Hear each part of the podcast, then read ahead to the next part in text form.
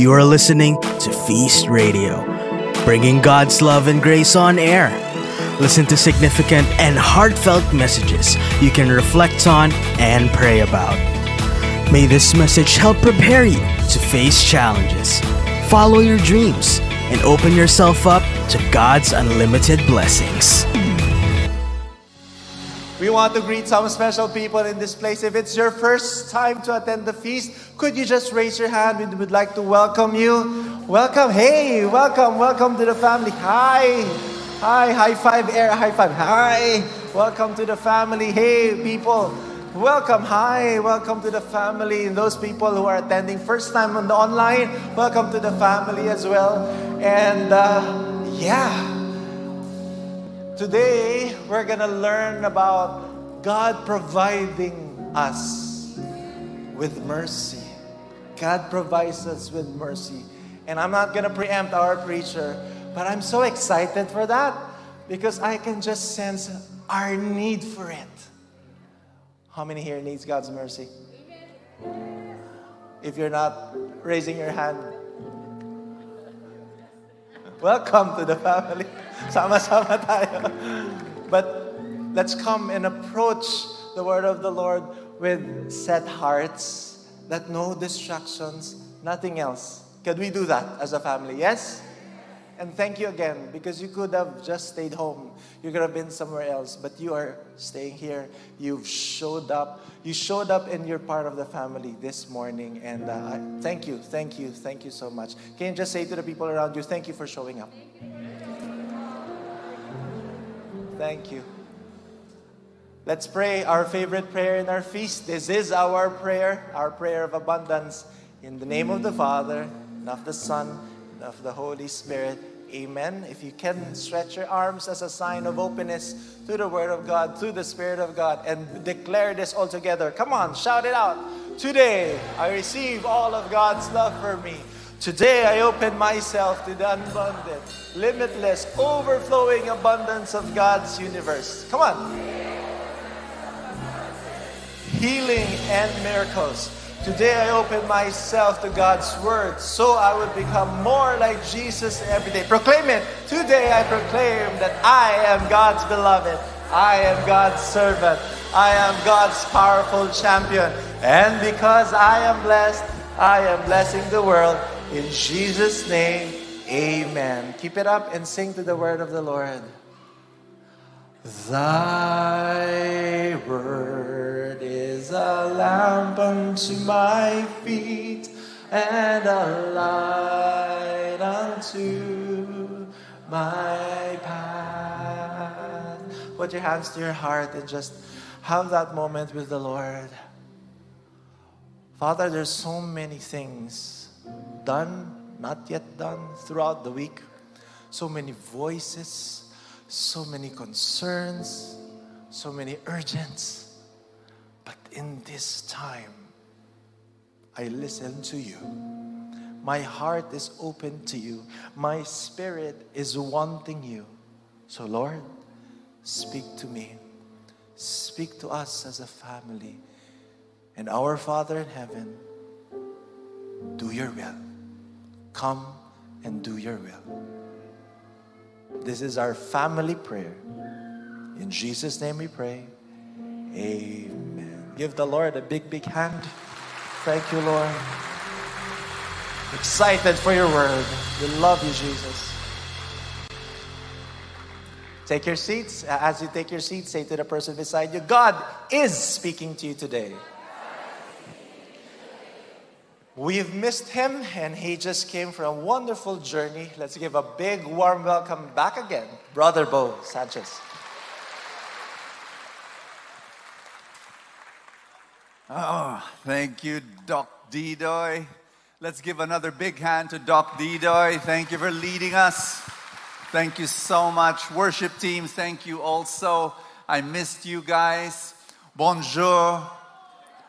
Deux, trois, quatre, cinq. You know what I said in French? I counted one, two, three, four, five. That's all I can do. I came from Paris last night, and the first thing I did was, oh, by the way, just want to share something with you.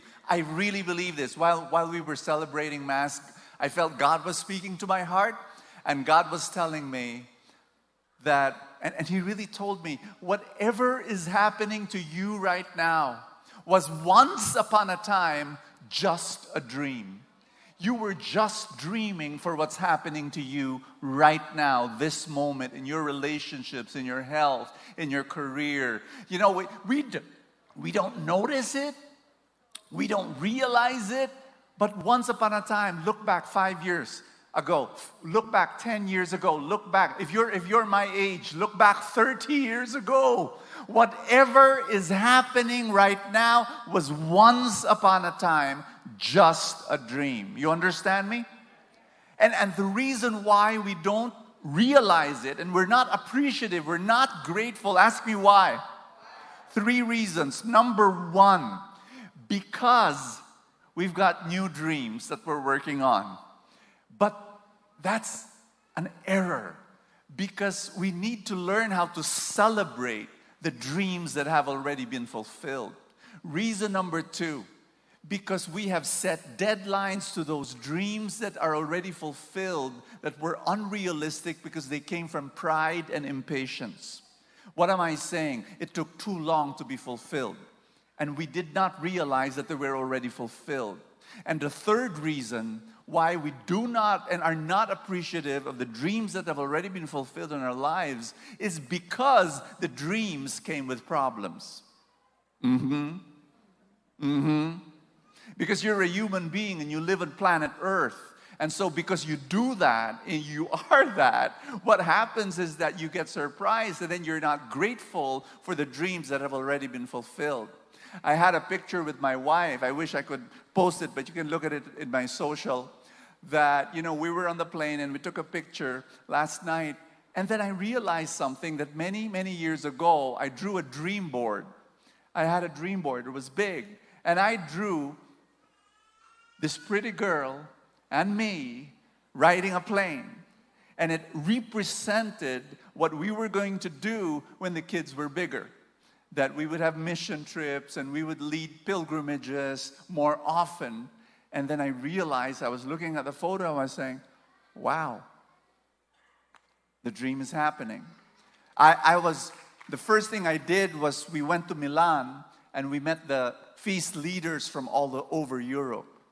And, and to consider that the feasts are growing in Europe is a dream that once upon a time, you know, they were just thoughts. They were just a figment of our imagination. Ano kaya maganda magkaroon ng feasts sa, you know, here and there. But it was happening. I met leaders from Brussels our feast leaders from Spain, our feast leaders from UK. We have a feast in Ireland. We have a feast in Norway. We have a feast in a small island in Spain.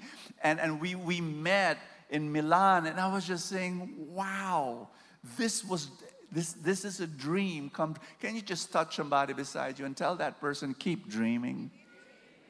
And, and sure, it happened, a, you know, it took a long, long time for it to happen, but it happened. And, and those feasts you know, they're not like us. You know, this is an anomaly. This is a big feast. This is an anomaly. Most feasts are small and they're beautiful because they're little families where they serve one another and they know each other and they know each other. That's why we invite you to join small groups here. We've got, we've got, we've got light groups. We've got, you know, and, and we invite you to build your own feast. You can do that wherever you are. You know, be the light of the world in that place and in that city that you are in. I and you know what the feasters told me in Europe? That they join us online.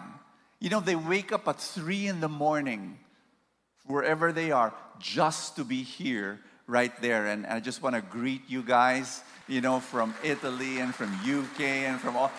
They're here. They're, they're, they're here every Sunday with you.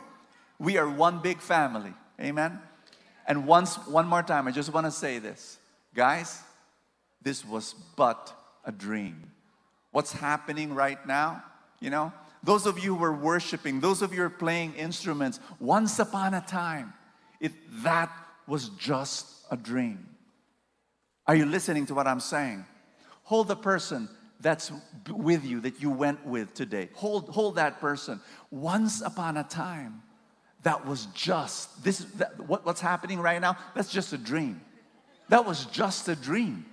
You, you were just dreaming that you would have somebody that you would be holding right now. But guess what? That person is there, that friend is there, that family member is there. Once upon a time. And I want you, I want you to know, um, I was dreaming of this time. I was dreaming that I would be 56 and look younger. I, that, that was just a dream. I now look 55 and a half. You know, it's just, that's a dream. Thank you, guys. My dear friends, I, I'm not preaching here, just wanted to greet you. Please welcome the guy who will be preaching to us, man of God, Audie Villaraza. You know, when, when he comes out, all of a sudden I look old, right? Bless. Welcome back, Brother Bo. Can we give a big hand to Brother Bo? You know, we were having a good time backstage. I don't know if you noticed it when Didoy came out. Usually, Didoy wears a coat, right? He's a little dressed down today. So Didoy thought, you know, I'm gonna dress down because these guys are gonna be dressing up. And then Brother Bo comes and he's just wearing a t-shirt. And then now I'm just wearing ripped jeans. You know, the next speaker that's gonna come, he's just gonna wear sando and shorts. How are you guys? You blessed? Oh, I see so many good people in the house of God tonight. Uh, to, not tonight, this morning. Ah, let me give you our big message for today. Are you ready? Say, I'm ready. Okay, I need you to do this. We always do this every time I'm on stage. I want you to preach this to the two good looking people beside you. Just tell them right now God will always provide mercy. Amen. That's our message for today. And hey, if you're online, if you like scribbling notes, I notice that you like doing stories from time to time. Feel free to take notes, especially here, also, everybody. Quick question, okay? I want to lay down the foundation of this talk. We are in talk four, and we're talking about the book of Exodus, story of Moses. But I got a question for you. How many of you actually saw the original movie of the Ten Commandments? Raise your hand. Come on. Raise your hand. Keep your hands up. Ladies and gentlemen, please welcome the Titos and Titas of Manila. You guys just completely revealed your age. you remember that movie? Can we show that slide? The original one with Charlton Heston as Moses and Yul Brynner as Pharaoh. That, that, that was a classic. I mean, took you, you know, almost a week to finish that movie but it, it, it, was good. How about this one? The cult Disney classic, The Prince of Egypt. Did you see that? That was also a good one.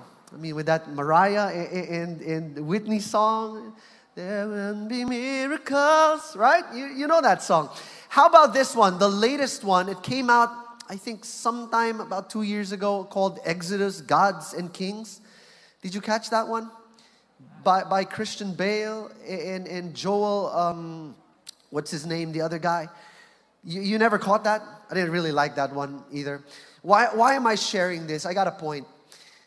You know how Hollywood likes to take best selling books and then turn it into movies?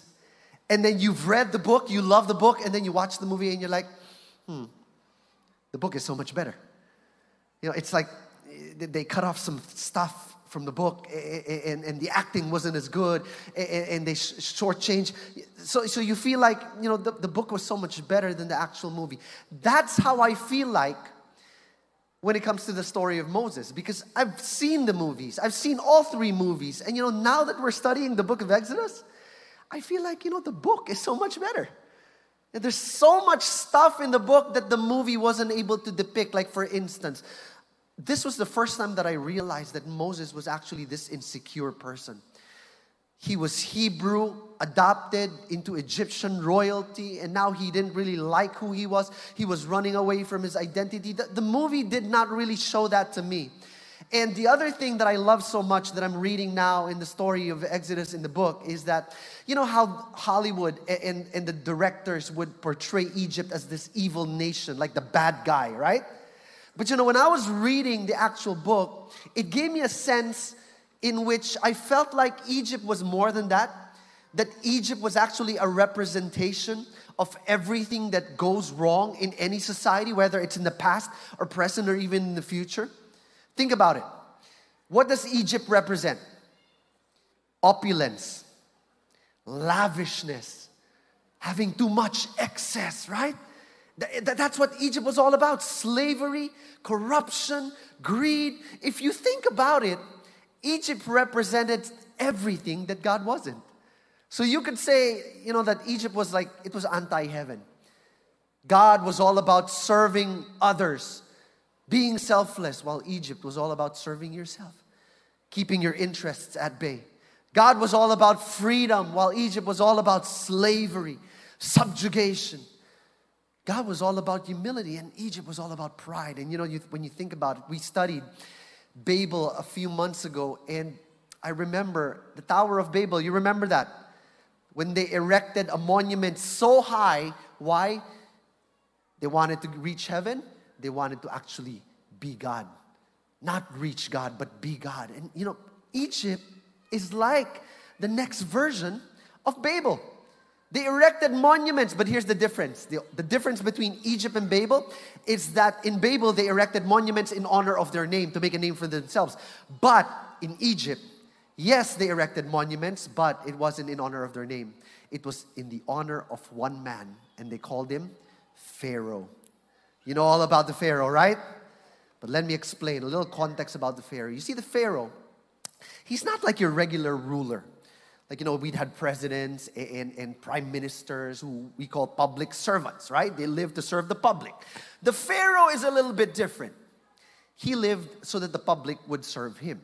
And I know what you're thinking. Like, you know, we got some, some, some public figures who act like that, right? Who live like the public should serve them. But anyway, that's for a different talk. Okay, I'm not going to dwell on that. So, anyway, why did they worship the Pharaoh? The Egyptians believed that the pharaohs went down the lineage of the god Ra, the sun god. Sun god Ra. So they were children of the sun god. So anything they believed that anything that they would pray to Ra would be answered, would happen. So they worshiped Ra. And you know, this actually put Moses in a very unique position because remember, number one, Moses was Hebrew. But at the same time, he grew up with the Egyptians. So he was rubbing elbows with the Pharaoh. He, he knew the officers. He, could, he, he knew the belief that they worship this, this man called Pharaoh. But then when Moses encountered the living God, that's when he realized that, hey, this man is just really just a man. Do you have anybody in your life that you look up to so much, that you idolize? Let me use that term, you idolize, and then you meet the person and it doesn't meet your expectations? Like you realize, you know, you put them on a pedestal and then you realize that they're just like you. Nowadays, we don't really use the term idol anymore. You know, there's a new term. You don't say who is your idol. What's the thing that, that, that they say today? Who is your bias? Who's your bias? right? That's, that's, that's like lingo for, for my wife. Who's your bias? You know how they say never meet your idol? You know that? Never meet your idol? You know what I say? Meet your idol. Why? Because you, when you meet your idol, you realize that they're really just like you. They're really just like you. They're imperfect, they're impatient, they're inconsiderate, they're, they're, just like you. Chances are they also fart under the blanket like you. They also, you know, play with their booger like, like you. you. They roll it up and then stick it under the table. Do you do that? and worse, sometimes, you know, some of them might be eating them too. I don't know. But anyway, so meet your idol because then you realize that they're so imperfect that the only idol you should have is God. Because God will never disappoint you. God will never discourage you. God will never leave you. God should be your only idol. Am I clear on this point? Okay, I'm to talk more about that in a moment. But right now, I'm to give a quick recap. For those of you who weren't here last week, We- We're, we're in this part in the study of Exodus where we're studying the part where Moses had just recently encountered God through the burning bush. And if you've watched the movie, if you read the book, you know this part. God came in the form of a burning bush, and God says to Moses, I want you to go back to Egypt. And remember that Moses had just fled from Egypt. He was running away from the Egyptians and the Hebrews. And then God says, Go back to Egypt from where you came from, and I want you to tell the Pharaoh, Let my people go. And you know the reaction of Moses, you know, Lord, who am I? See, Moses represented all of us who are so insecure, but one thing I love about Moses is, in spite of his insecurity, he was so obedient. I wonder how many people here feel like you're so insecure at times, but you still show up. You're so unqualified for the stuff that you need to do, but you still show up every single time. Can you clap for the person beside you? You might be unqualified, but still show up. That's what Moses did. And now Moses, along with his brother, his big brother Aaron, has an audience with the Pharaoh and they have a conversation. Let me read it to you. If you have your physical Bible, especially if you're online, you can open it to the book of Exodus, chapter 5. We're going to read this beautiful part where Moses is now in front of the Pharaoh. And it says this is after this presentation to Israel's leaders, Moses and Aaron went and spoke to Pharaoh. And they told him, This is what the Lord, the God of Israel, says. And they said, Let my people go, as they may hold a festival in my honor in the wilderness. Is that so? says the Pharaoh. And who is the Lord? Why should I listen to him and let Israel go? And then you can underline this part or highlight it. It says, The Pharaoh says, I don't know the Lord, and I will not let Israel go. You know, the main problem of the Egyptians, and namely the Pharaoh, is that line where he says, I don't know the Lord. He didn't know who God was. The Egyptians didn't know who God was, the one true God, and so they worshiped this man God that they named Pharaoh. Did you know that you can you can do the same thing in your life? You think that you're worshiping God, but actually you're not. You're worshiping a false idol. Can I show you some evidence that this is true? I brought some pictures with me. This first picture is a true story of a woman in the Philippines who spent four years praying. She was Buddhist. She spent four years praying to a green Buddha until a friend of hers said, That's not Buddha. That's Shrek. Right? that's, that's Shrek. Here's another one. There was a, a, a grandma who was praying to Jesus. And she was praying to this image for so long. And she thought she was praying to the master. Apparently, it was a different master. It's a Jedi master. If you don't know who this guy is, that's Ewan McGregor. He played Obi Wan Kenobi in Star Wars. But this one is my favorite. There was another elderly woman, and she was praying to Jesus, and she, was, she thought she was praying to the Lord of all until she realized it was actually the Lord of the Rings. that's, that's Lord Elrond from, you know, the, the, the Lord of the Elves. So, this is proof, my friends, that sometimes we think that we're worshiping God when actually we're worshiping false idols. False idols have a name power, position, possessions, even people. You know, you can be worshiping the very people that, that you look up to. And the danger there is that you, you leave no space for God to be in your life when you start worshiping people. You know, no wonder sometimes we feel so chaotic. We feel so terrible because we've been worshiping the wrong God. And you know what? The most scary part about this is this that even when we do that, God's not going to stop you. God's going to allow you. Because the thing that, that scares me so much is this is that God will allow even your wrong decisions. He'll allow it. He's not going to stop you. I'll tell you more about it later, but right now, okay, so how did the Pharaoh respond? You need to hear this. How did the Pharaoh respond? Or, or rather, sorry, not the Pharaoh, because now it's the time of Moses. Oh, sorry, no, okay. Uh, it's still the Pharaoh. So now the Pharaoh says, I don't know the Lord, and I will let Israel go. And then in verse 6 of that same chapter, it says that that same day, Pharaoh sent this order to the Egyptian slave drivers and the Israel Israelite foreman. And he says, Do not supply any more straw for making bricks. Instead, make the people get it themselves but still require them to make the same number of bricks as before. In other words, do not reduce the quota. Slave driver, I'm telling you, in this, he says they're lazy. That's why they're crying out, Let us go and offer sacrifices to our God. Load them down with more work and make them sweat. That will teach them to listen to lies. I want to pause here for a moment. I want to give you four lessons, four messages from this story. Here's the first message the message is this that God is fighting for you. God is fighting for you. Say that to somebody beside you who needs to hear that message that God is fighting for you. Think about it. Walk with me for a moment. So Moses comes, talks to Pharaoh, let God's people go. And, the, and Pharaoh, how does he respond? Instead of letting the people go, he makes it even harder for the Israelites. He punishes them even more. And you know, one thing that we can learn from this Egypt represents evil, yes? Egypt represents sin. If there's one thing we can learn from this, is that the more you try to get rid of evil in your life, isn't it true that evil punishes you even more? Evil latches on to you even more because the truth is, sin will not give you up very easily. It's gonna try to grasp and grab and latch on to you. That's why sometimes you ever have a sin so bad that you try to get rid of it. You're taking one step, but meantime, the following day, you take two steps back. You're always backsliding. Why? It's because sin loves to do that. The devil wants to present sin as something that's, you know, pleasant, approachable, you know, attractive.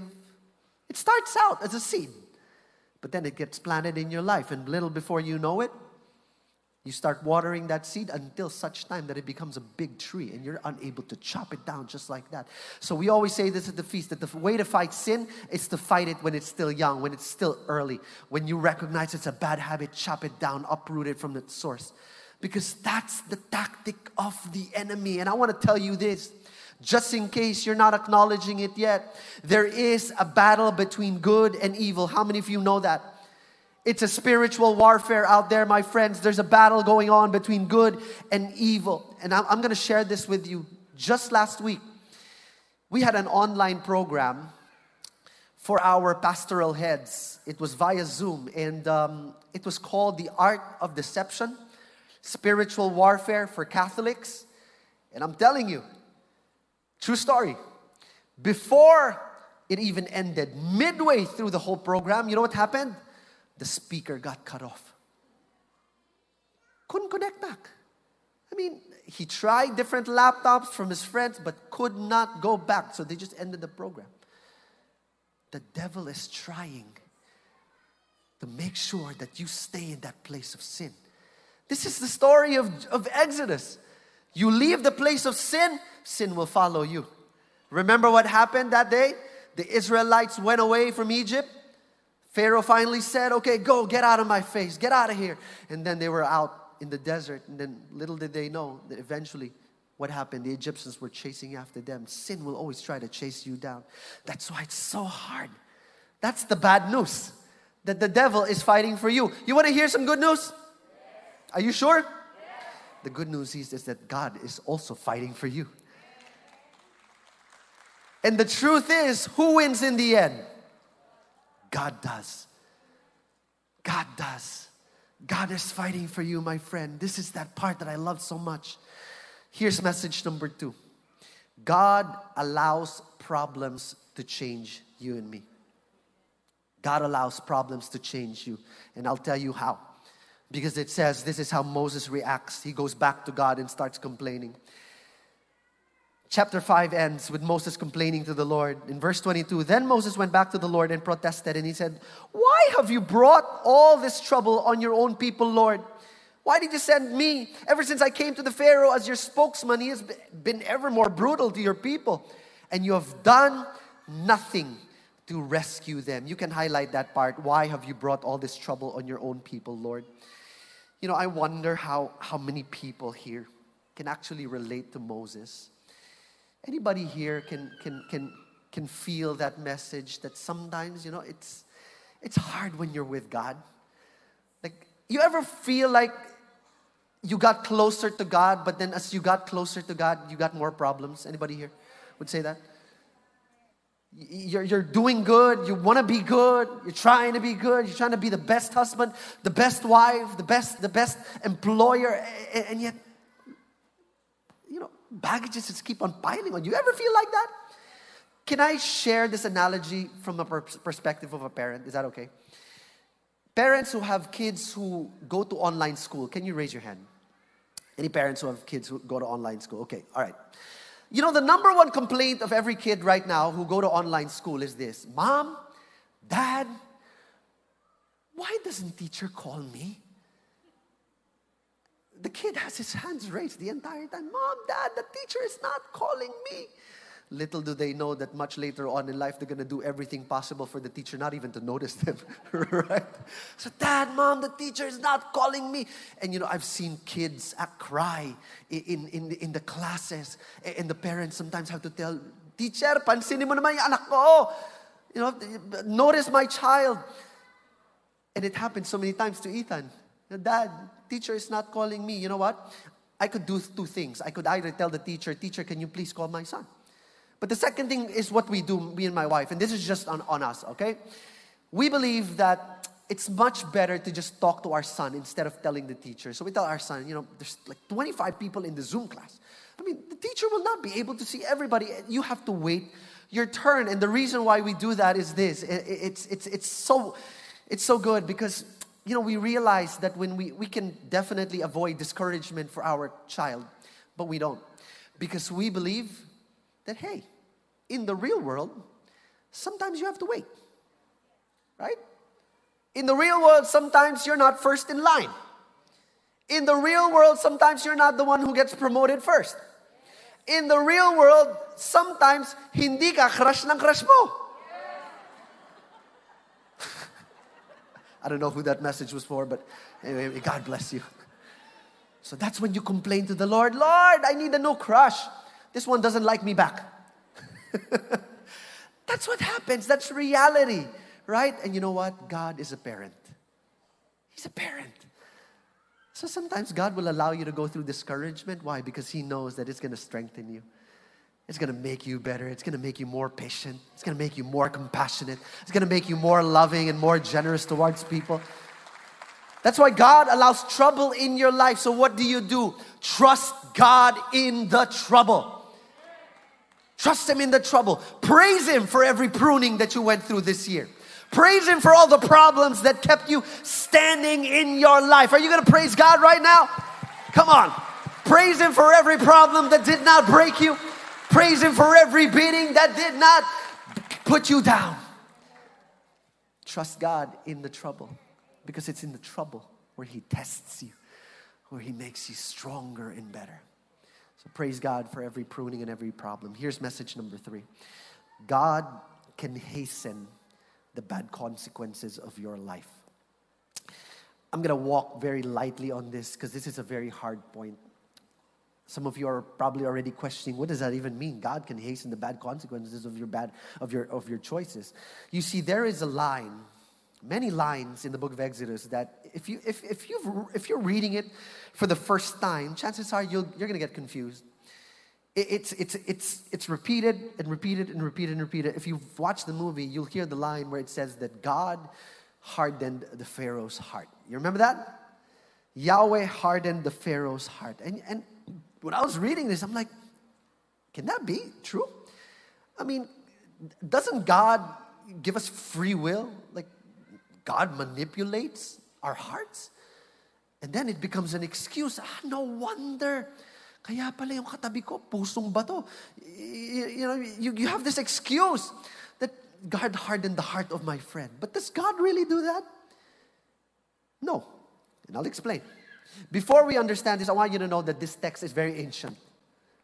It, it's not from our time, it comes from an ancient place in an ancient time from an ancient situation. And the first thing you got to know is that the author is not saying that, you know, God will manipulate you from becoming an innocent man into an evil man or an, uh, uh, an innocent woman into an evil woman. God doesn't do that. He doesn't mess with that. But what, what is the author trying to say? That sometimes, and I need you to listen to this, it says, God hardened the heart of the Pharaoh. Sometimes when God already sees you headed towards the wrong direction, God will hasten the consequences of that bad decision that you've made so that in return, God is also accelerating the mercy that will meet you in that place. I hear five people saying amen, and I think the other didn't understand. Okay, let me put this analogy. Okay, uh, okay, give me, give, me, give, me, give me some time. Imagine door number one. Door number one is, uh, you know, a door to life, a door to joy, a door to happiness, a door to abundance. But there is door number two. And door number two leads to evil, to destruction, to corruption, to everything that is not so good. If God sees and God knows that you've been choosing door number two, there's a pattern. And you've been choosing door number two every, every time. You know what's God's, what God's gonna do? He's going to go ahead and already give you the consequences of you choosing door number two so that in the end, He can offer His mercy to you already. You see, God's mercy is so good that He's going to continue to give it to you and to give it to you and to give it to you until hopefully one day you will accept that mercy. That's what He did to the Pharaoh. Before He gave the plagues, how many plagues were there? Ten, right? Ten plagues. Before the plagues even came, in the first five plagues, plague one to five, the repeated line and the repeated statement was Pharaoh hardened his heart. So you see, even before God inserted himself, the Pharaoh's heart was already hardened. God never influenced his heart. He was already bitter. He was already angry. But then in the next five verses, what happened? The repeated statement now was Yahweh hardened the heart of Pharaoh. So it was that time that God knew that because the Pharaoh was just choosing this and choosing down this road, what I'm gonna do is I'm gonna hasten the bad consequences and send plagues so that hopefully, hopefully, he will receive my mercy. And I wonder how many people here need the mercy of God. And He's been sending it to you. He's been sending it to you, but you haven't been receiving it. I want you to know that there will be a point of no return. That's what happened to the Pharaoh. There was a point of no return where he completely rejected God, and that's why he encountered the, the, the plagues. Don't make the same mistake, my friend. While you're still breathing, while you're still here, while you still feel the presence of God, receive His mercy. Receive His mercy. What is the significance of the plague? I'll, I'll just run this very quickly. We don't have enough time to, uh, to even talk about the 10 plagues, but you know what the plague represented? The plague was actually not just a random thing that, you know, Moses was just naming plagues, you know, whatever he would think in his creativity. The plague was actually, listen to this, it was an act of decreation. Me say it again. It was an act of the creation. What does that mean? Remember that when God created the world, He created it out of nothing, and there was chaos, there was noise, there was nothing. And, and so God spoke and the world became. When you reject God, what happens is that chaos re enters your life. That's why sometimes you feel like, you know, when God is not there, you feel like everything is broken, everything is in disarray, you get disoriented. It's because chaos is re entering into your life. Receive God's mercy today so you don't ever have to go through what Pharaoh did and you don't ever have to go through the plagues that they, they went through. Here's the last message. Is this helping anybody here? Okay, message number four. And this is where we are. This is the title of our talk that God will always provide mercy. God will always provide mercy. You know, when you go back to the beginning of Exodus, what was the story of the book of Exodus is that it started with chapter 1 when the Pharaoh was so insecure about the Israelites gaining number. So what did he do? He, uh, he made a command that every male Hebrew child should be drowned in the Nile River. Question Was that an act of mercy from the Pharaoh? Yes or no? Yes or no? No, right? That was an act of violence. And some of you might say, when you know all the plagues, that wasn't God also doing acts of violence through the plagues? Like, for instance, what's what's plague number 10? Do you remember what plague number 10 was? The last plague, where Moses said that every firstborn son of Egypt would die. So some of you might say, Teka lang, where's God's mercy there? That's also an act of violence, killing people. Would you like to see God's mercy in the flesh right now? Okay. In the book of Exodus, when you go all the way to chapter 12, Moses gives an instruction to the people and he says, Announce to the whole community of Israel that on the 10th day of this month, each family must choose a lamb. Every, everybody say a lamb or a young goat for a sacrifice, one animal for each household. If a family is too small to eat a whole animal, let them share with another family in the neighborhood. And then divide the animal according to the size of each family and how much they can eat. The animal you select must be one year old and male, either a sheep or a goat with no defects. Everybody say with no defects. And then Moses promises something. God promises something through Moses. He says that on that night, in chapter 12, verse 12 rather, on that night, God says, I will pass through the land of Egypt and strike down every firstborn son and firstborn male animal in the land of Egypt. I will execute judgment against all the gods of Egypt, for I am the Lord. And then he says this this is so powerful. He says, But the blood on your doorposts will serve as a sign, marking the houses where you are staying. When I see the blood, I will pass over you. This plague of death will not touch you when I strike the land of Egypt. Where is God's mercy in all that? An act of violence, just like the Pharaoh, kill every Hebrew child drown them in the Nile River. And then God says, I want to kill every, I'm going to kill every firstborn child in Egypt. Who was he giving the instructions to, to put the blood on the doorpost? Was it just the Israelites? Was it just the Egyptians? No. He said it to everybody there. Whether you're Egyptian, whether you're Hebrew, whether you're Gentile, whether you're Jew, whether you're male, whether you're female, whether you're old, whether you're young, whether you're healthy, whether you're sick. God's mercy is available to everybody. It's available to anybody who receives it. Some of us think that, you know, Lord, it's only for those who are righteous, it's only for those who are saints. But you know, Jesus came not for the saints, he came for those who were sinners, those who are far away from God. And I want to preach this to somebody here today that if you've been far from Christ and if you feel like sin has taken a grip on you, I want you to know that there is a God who will save you from that no matter how far you are. There is no one who is too broken for Jesus to save you and to mend you. There is nobody too far for God to reach you and pluck you out from that pit because God's mercy is available to those who will receive it. Would you like to receive the mercy of God? Can I ask you to stand up as I close?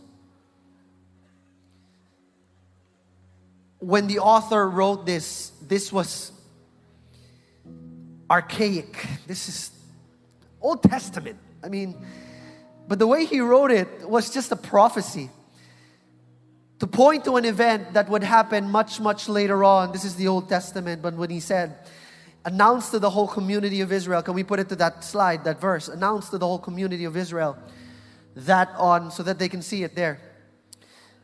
That on the 10th day of this month, each family must choose what? Must choose what? A lamb. And then you go all the way to the end, a lamb with no defects.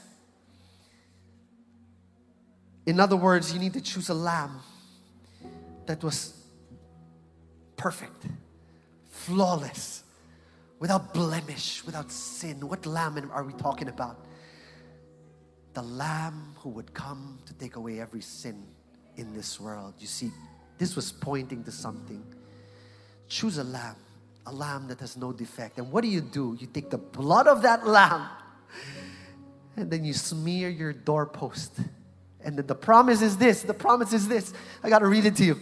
The promise is this when you do that, the blood on your doorposts will serve as a sign marking the houses that you are staying. And when I see the blood, God says, I will pass over you in this plague of death.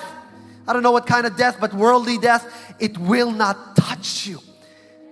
when you got the blood of the Lamb covering your heart, covering your life, and serving as a rest on your doorstep, my friends, it's going to protect you. Who is in your heart right now? Or what's in your heart? Is it anything but Jesus? Because if it's not Jesus, plague will touch you, death will touch you. But the promise is that if it's Jesus in your heart, it will pass over you. God will protect you and He will make you His home. Give Jesus a place in your heart, my friend. It doesn't matter who you are. You can be a different nationality. You can come from a different background. You can have different different things going on in your life, but God says this is available to everybody. Let the blood of Jesus rest on the doorpost of your heart. Put it there.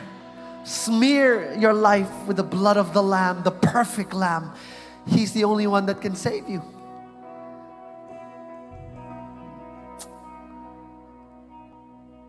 Father, in your presence right now, we are here in your midst. If there is anything or anyone that is taking position in the throne of your daughter and your son, Father, I ask that you remove that.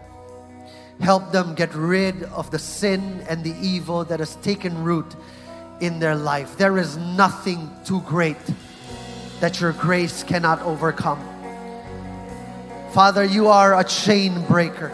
You are a way maker. And right now I declare that in the mighty name of Jesus of Nazareth, chains are breaking in this place. Shackles are coming loose in this place. Prison doors are wide open in this place. And your child is walking out and we are here to have life with you, Jesus. We receive your spirit. We receive your life. We receive your name.